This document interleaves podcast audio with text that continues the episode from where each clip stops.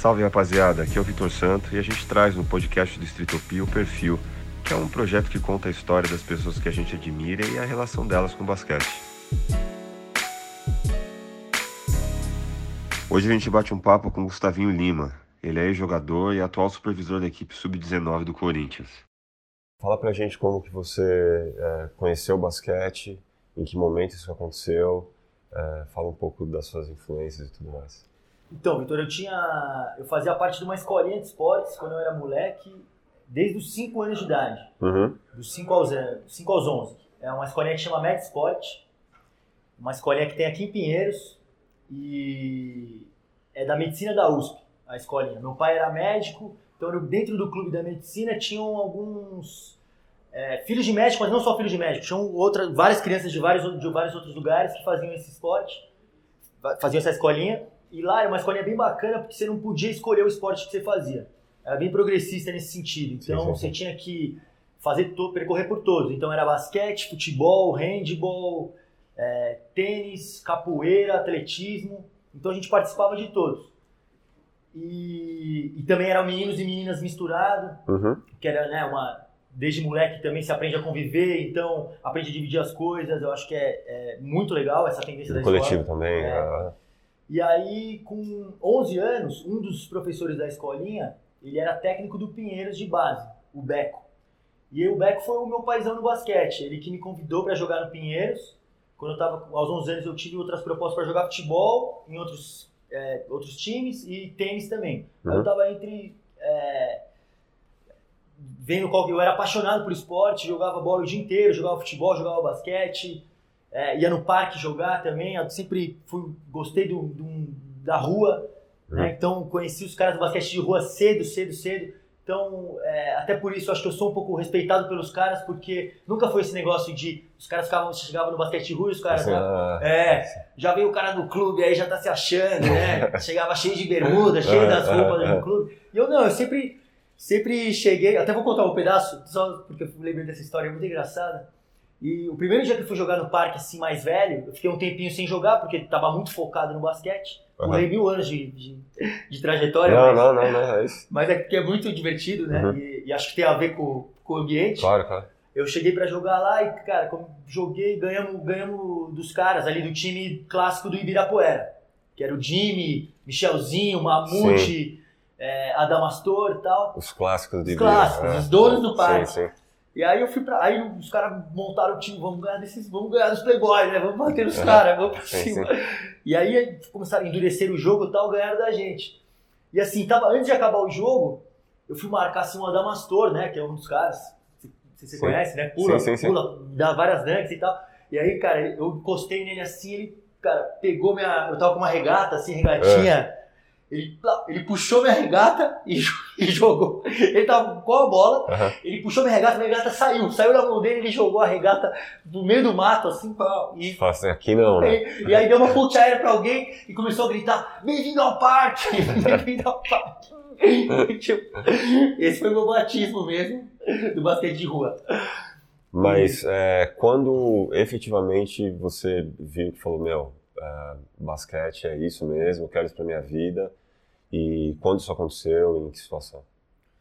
Então, é, eu, bom, eu sempre tive uma, uma educação muito forte em casa, assim, minha mãe, apesar de eu não ter sido esportista, ela me impulsionou muito é, nas minhas escolhas, me ajudou muito, né? Então eu me considero muito privilegiado, por isso eu sei que eu sou, uhum. Né? Porque eu tive a oportunidade de escolher e minha mãe me apoiou muito é, para eu me tornar um jogador. Eu comecei a treinar muito sério, assim, no Pinheiros. Eu entrei com onze, com onze anos ali com o Beco e fui que é o juvenil todo. Mas quando, até o juvenil, né? Até uhum. os dezenove anos. Mas com uns quinze, dezesseis anos, eu já tava, meu, é, me dedico, treinando demais e tal.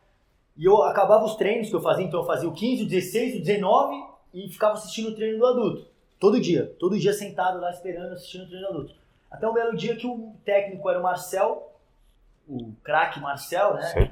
É, campeão pan-americano e tal, é, de oitenta e sete, monstro sagrado, ele me olhou pra mim e falou, quer treinar? Um cara machucou, o outro não sei o quê. Eu falei, pô, eu com certeza pulei a quadra e aí treinei. Eu tinha, ia fazer dezesseis anos, tinha quinze. E aí eu consegui treinar. E eu lembro que eu voltei pra casa assim, meu, extasiado, maluco. Falei, mãe, eu vou ser jogador de basquete. Eu... Ponto. Ponto. Uhum. E aí comecei a treinar. E ela falou assim, ah, então tá bom, você quer ser? Então você vai ter que se dedicar mesmo. Então vai ter que abrir mão de um monte de coisa, vai ter que abrir mão de regalia, vai ter que é, cuidar da alimentação, vai ter que cuidar do sono, vai ter que se dedicar. Né? E aí, mudar a rotina. Mudar a rotina, é, né? Porque é. também não é só bem bom. Claro que não. E aí eu, foi quando eu foquei mesmo, e assim, nesse ano o Marcel me, me inscreveu no campeonato adulto. Uhum. E aí eu falei, cara, eu falei, ah, eu posso... E já, já, já tinha federação envolvida? Você já era federado ou não? É, eu já era federado, uhum. E aí me, me inscreveu no campeonato profissional. E ali naquela época, acho que eu era o cara mais novo jogando o campeonato nacional é, aqui no Brasil. E aí eu falei, pô, eu consigo ser jogador, posso ser jogador. Sim. Na minha cabeça de moleque, assim, atrevido, eu achava que eu era melhor que os adultos. Aí, obviamente, eu tomei um choque de realidade. Não era nada disso, Sim. obviamente. Mas foi bom pra eu sentir que eu conseguia, conseguiria, caso eu me dedicasse mesmo, eu conseguiria virar um profissional. Assim. Ótimo. E quando você é, chegou, você já, já tinha uma história no basquete, tem alguém que te uh, foi influência pra você, que te motivou? Foi uh, gatilho de motivação, assim mesmo, sabe? Fala, puta, esse cara, meu. Olha, eu tive... Ou você descobriu isso depois? Então, sabe o que, que eu acho que é, é muito curioso, assim? Hum. Porque eu convivi, desde pequeno, com o Marcelinho Uetas. O Marcelinho Uetas é dois anos mais velho que eu. Uhum. E lá no Pinheiros, ele cresceu entre o Pinheiros e o Paulistano, mas eu joguei com ele no Pinheiros. E ele é um cara que... que era muito hard work, né? Ele ia todo dia muito forte, ele treinava hora extra, fazia arremesso, assistia vídeo. É, então, eu aprendi muito com, essa, com esse profissionalismo dele desde cedo. Mas um cara que foi inspiração para mim foi meu irmão mais novo. Porque é o Rica Vida, ele jogava basquete, também trilhou o mesmo caminho, fez a Med Sport, entrou no Pinheiros, mas ele não tem os dedos de uma mão. E, puta, o moleque jogava sem a mão, velho, e matava. Uau. E eu falava, cara, se o moleque joga menor que eu, que também é um empecilho grande, né? Dentro uhum. do basquete, todo mundo fala, pô, você vai conseguir... será que você consegue jogar basquete com esse tamanho? Sim.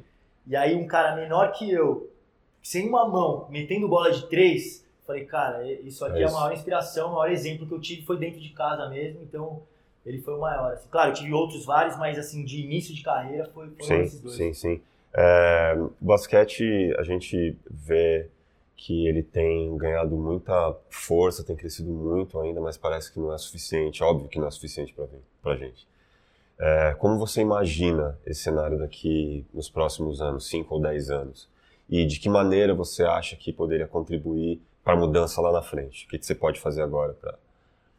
Olha, eu acho que muitas pessoas têm feito coisas interessantes, né? Uhum. Acho que tem políticas é, privadas muito legais. A gente vê o Instituto da Janete, a gente vê uhum. o da Mestre Paula, tem o do Varejão, tem o que o Leandrinho fez agora nas quadras periféricas, né? Vocês do Sintopia agora também formaram várias tabelas lá na Zona Leste. Uhum. Então eu acho que esse tipo de coisa é muito importante. Falta de iniciativa pra, de iniciativas de entrega para a cidade mesmo. Exato. Né? Eu, eu acho isso lindo, mas assim, todas as iniciativas são privadas. Uhum. Então eu acredito que teria que ter algumas in- iniciativas É, de políticas de incentivo públicas uhum. para ajudar o esporte, para fomento do esporte, para tratar o esporte como prioridade mesmo. Né? Eu, hoje eu sou supervisor do basquete de sub dezenove do Corinthians. Eu tá. vejo na pele o quanto que o basquete mudou a vida de cada jogador que está lá no meu time.